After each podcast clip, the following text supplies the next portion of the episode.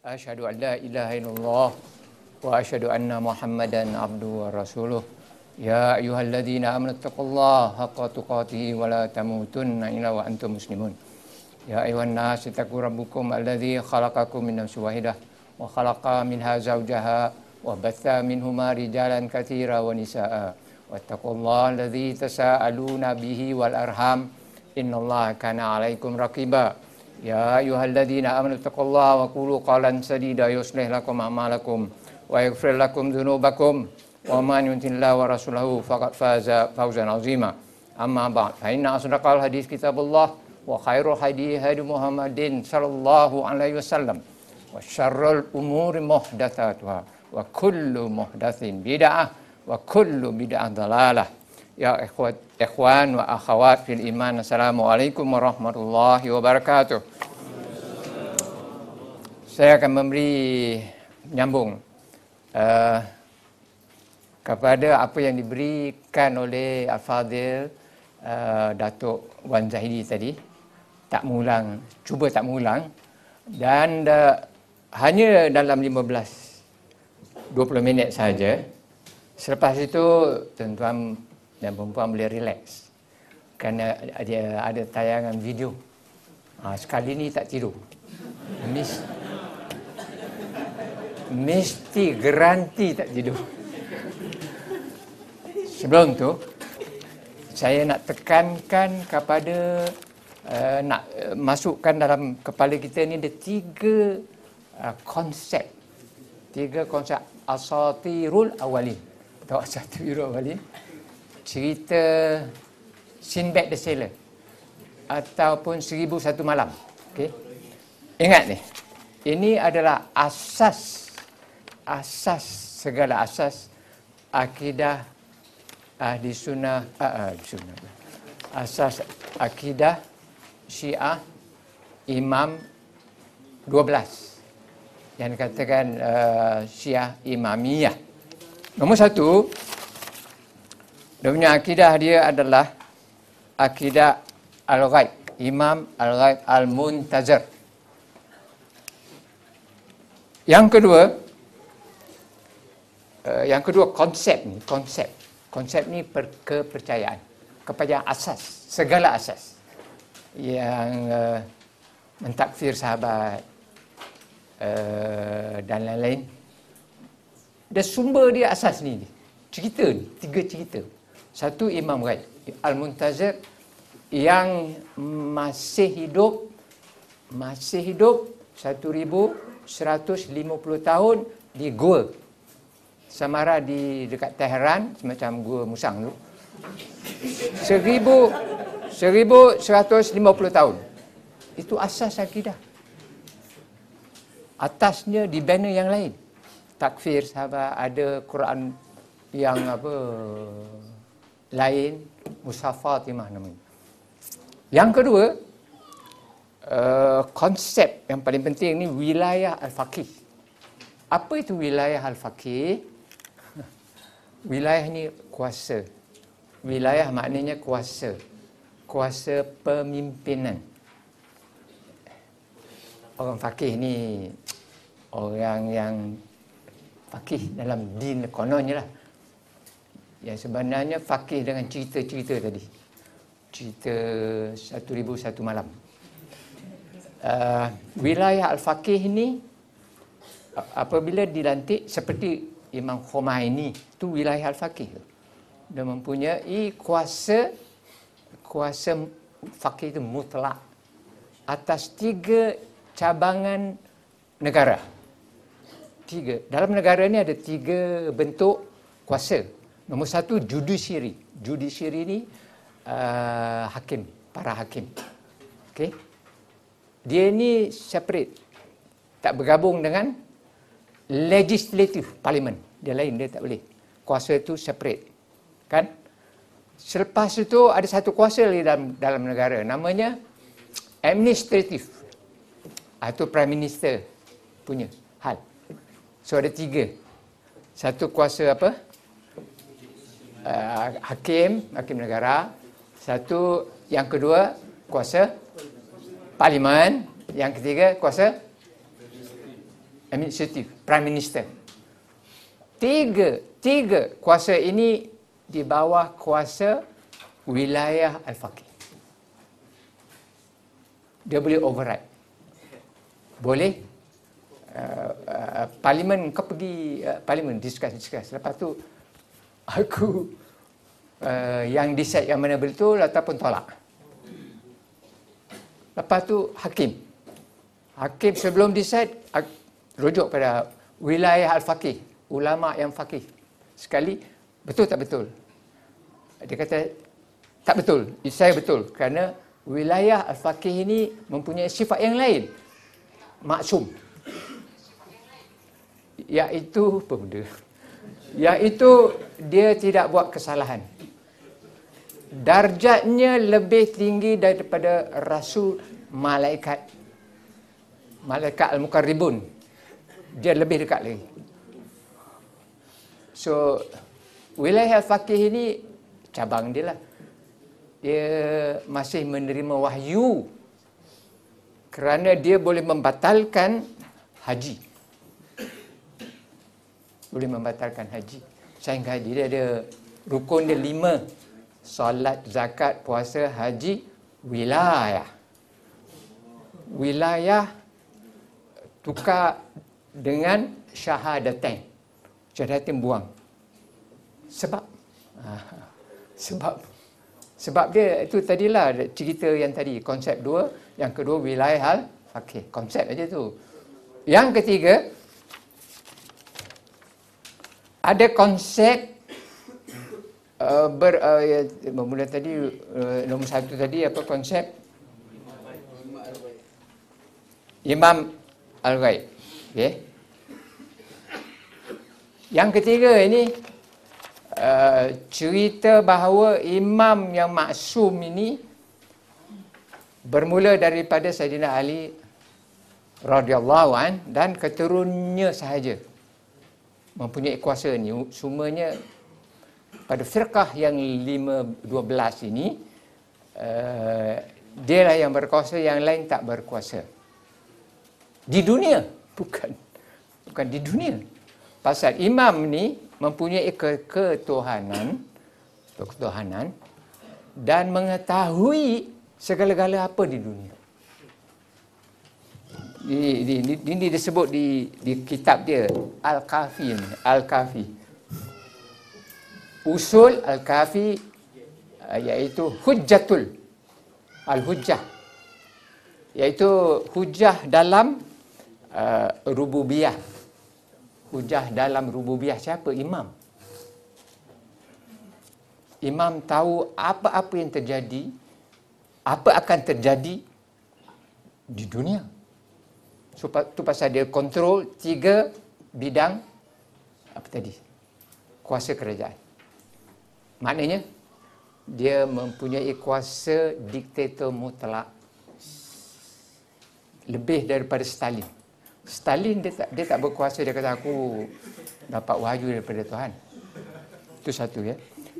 Yang ketiga tadi saya mengatakan bahawa kuasa ini pada 12 imam sahaja. Cerita lain pula ni, cerita di, di Canai kan. Canai. Eh, seperti mana yang uh, Tuan Mufti kata tadi jadi canai. Okay. Yang imam 12 ini uh, yang imam yang dinanti muntazir qaim akhir zaman ini akan membangkitkan semua khalifah-khalifah sebelumnya termasuk Khalifah Ali, Uthman, Umar diadili dan diazab.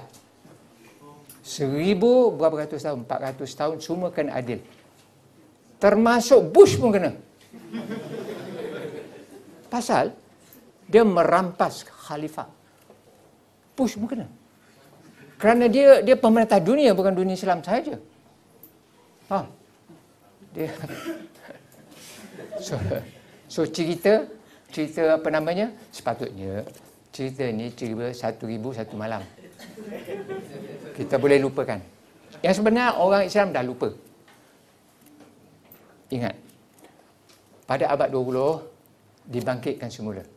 Ini masalah dibangkitkan semula. Masalah dibangkitkan semula oleh Khomeini. kalau tuan-tuan, perempuan, lihat muka satu, konsep asas pertama, yang lain tak bincang, jangan bincang yang lain. Tak bincang. Uh, Al-Kafi ni beribu-ribu hadis betul-betul tu. Saya tengok nak baca pun pening kepala dan nak muntah. Teruk-teruk. Al-Kafi ni dia, uh, diberi oleh saya Tokeh Syiah di Malaysia kasih saya. Kawan saya sebenarnya, dia profesor. Nak masuk ISC. Dia nak, nak suruh saya masuk Syiah lah. Kata, oh, Tuan beri saya buku-buku Syiah. Dia kasih saya free-free. Tok Boyan lah. Usul Al-Kafi semua. Cuba dia baca-baca. Oh, lama tu. So, oleh kerana itu, ya, saya, saya nak katakan, yang penting sekali ni dia. Para dua. Imam Hasan Al-Askari, ni ingatlah cerita ni dulu eh, yang, yang lain tak payahlah, ingat. Imam yang sebelas mempunyai anak nama Muhammad.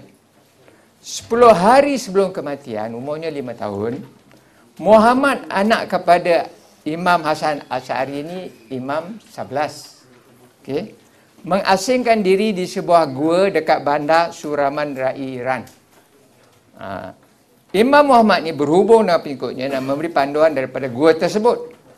Beberapa lama kemudian Muhammad mengaibkan dirinya Tiada siapa pun dapat berhubung dengannya sehingga beliau muncul pada akhir zaman nanti. Muhammad dipercayai masih hidup akan muncul pada hari, akhir zaman sebagai Imam Mahdi untuk memerintah seluruh dunia termasuk Amerika Syarikat. Okey. Hukum. Kepercayaan ini terhadap imam gaib yang masih hidup ni Nombor satu, dia tidak ada dalam Al-Quran. Hadis, Al-Quran hadis tak ada. Okay. Asar sahabat tak ada. Empat, kitab-kitab ahli sunnah wal jamaah tak ada. Okay. Yang masalah dia, yang masalah dia, muka dua, muka dua,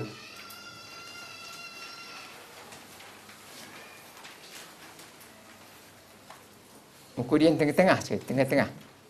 Pasal kita tak ada masa, eh? tak ada masa saya kena uh, talhis.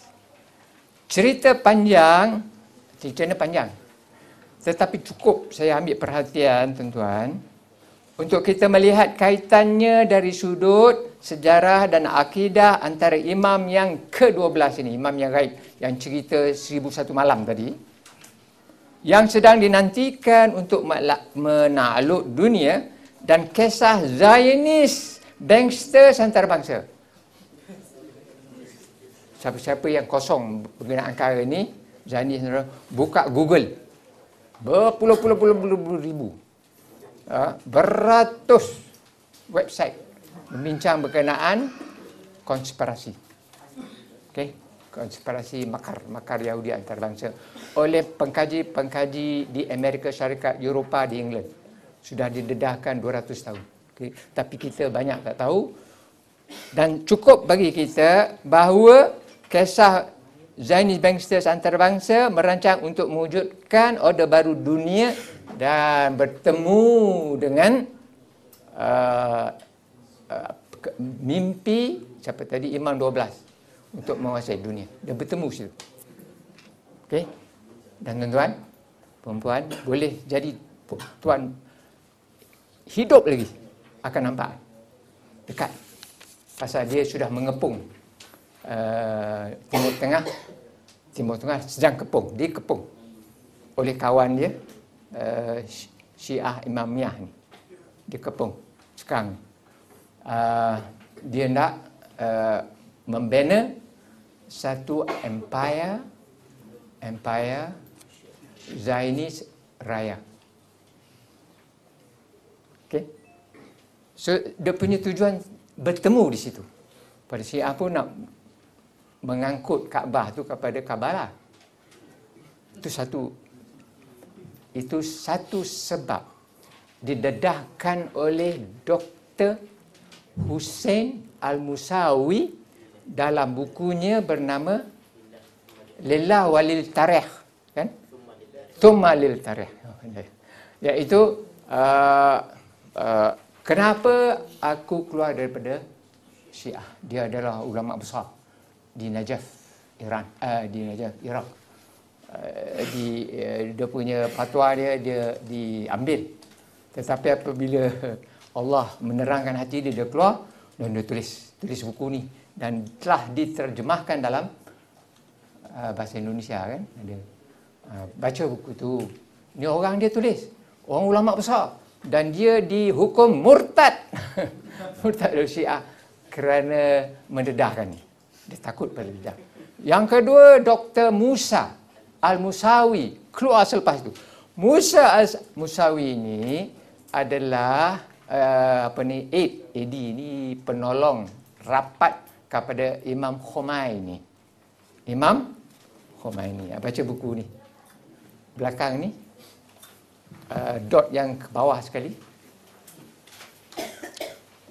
Setelah Dr. Hussein bertaubat daripada agama Syiah, dia disusuli oleh Dr. Musa Al-Musawi, sahabat karib Presiden Khomeini.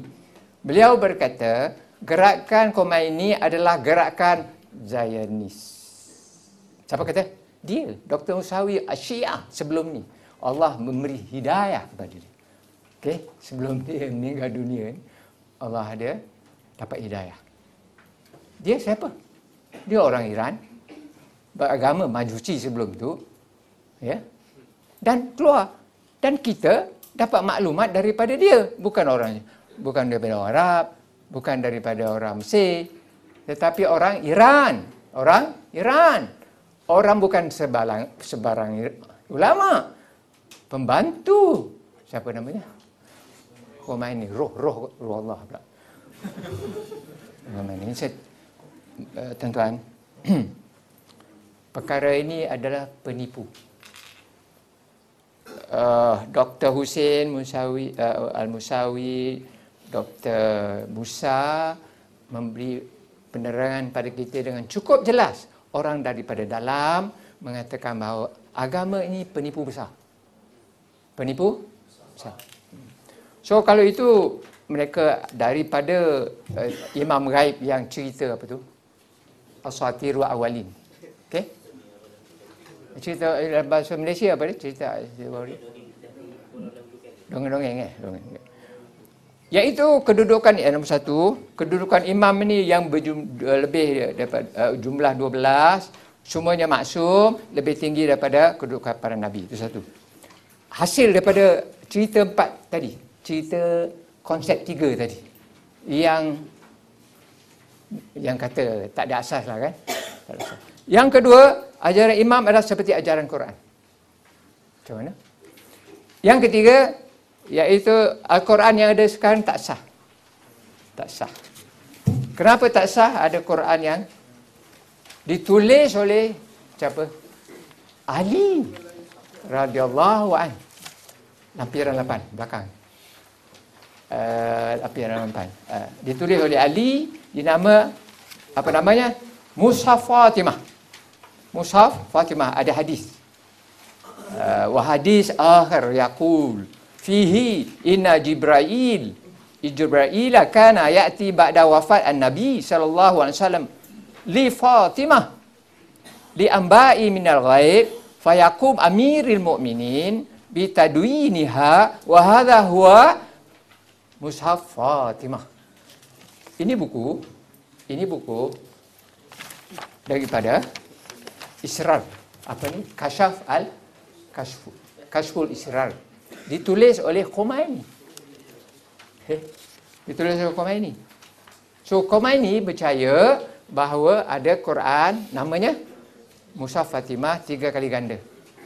Ini sikit je pasal ini muktamad daripada buku Khomeini ditulis pada tahun 1941. 1941. 41 sebelum peperangan dunia kedua apa kedua eh, kedua Ha, itu sebelum revolusi. Dan ada kawan di Jordan translate cepat-cepat. Eh, inilah Khomeini yang tulis buku ni. Ha, okay. Oleh kerana itu, untuk memendekkan cerita sebelum uh, Tuan Dayuk, lihatlah dia punya wilayah, surah wilayah. Wilayah yang saya katakan tadi, asal tiru awal ini, di sini. Surah ini tidak ada dalam Al-Quran. Lampiran 32. Lampiran 32 surah wilayah yang disuruh daripada pengetahuan mangsanya. Dia ada mangsa, ada ulama yang uh, berhati syaitan, ada ulama yang ikhlas. Yang ikhlas seperti doktor uh, Musawi tadi. Musawi itu dia, dia, dia tiba-tiba eh teruknya dia keluar. Separuh itu sebenarnya dia tahu aliman, qasidan, ikhtiaran. Itu tu. Okay. Asyurah wilayah ini bunyi dia. Ya ayyuhalladzina amanu bin nabiyyi wa bil wali apa ni? Wali wali allazi ba'athna huma yahdiyanikum ila siratal mustaqim. Okey? Bil wali. Wali, wali, wali wilayah. Ini surah wilayah ni. Siapa tu dia dia akan tafsir bahawa wali, wilayah ni dipegang oleh Ali dan keturunan. Inilah surah wilayah yang tak ada dalam Al-Quran ini. So yang yang mendedahkan yang itu ni Syekh Muhibbi uh, Muhibbuddin Al-Khatib yang uh, tuan uh, apa tadi mufti wilayah kata daripada sini dia dapat kesadaran. So tuan pun baca. Okay. Baca tadi ini bagus. Pasal dia Syekh Muhibbuddin Al-Khatib adalah ulama besar dia. Al-Khatib ni ulama besar di Mesir uh, dan dan dah meninggal dah. Hutut Al-Aridah uh, li asas alati qama alaiha din Syiah Imamiyah Isna Asriyah. Siap 12. Okey. Hakikat agama Syiah Imam 12 Imamiyah. Okey. Oleh kerana itu uh, sebelum tu saya nak tunjukkan video. Uh, relax sekarang dah sudah cerita apa? tiga asas. Ingat cerita tiga asas tadi. Ha, sekarang kita uh, relax tengok. Uh, cerita ni boleh beli keluar ni beli satu disket murah aja RM1. Kos dia tak tak kurang daripada RM4 kan. Anta boleh beli. Promosi RM1. Siapa beli 10 RM5. Supaya apa? ta'awanu 'alal birri wat taqwa. Ha. Supaya kita tolong menolong dalam kebaikan ni kebaikan. Insyaallah. Silakan uh, Ustaz uh, Fauzan.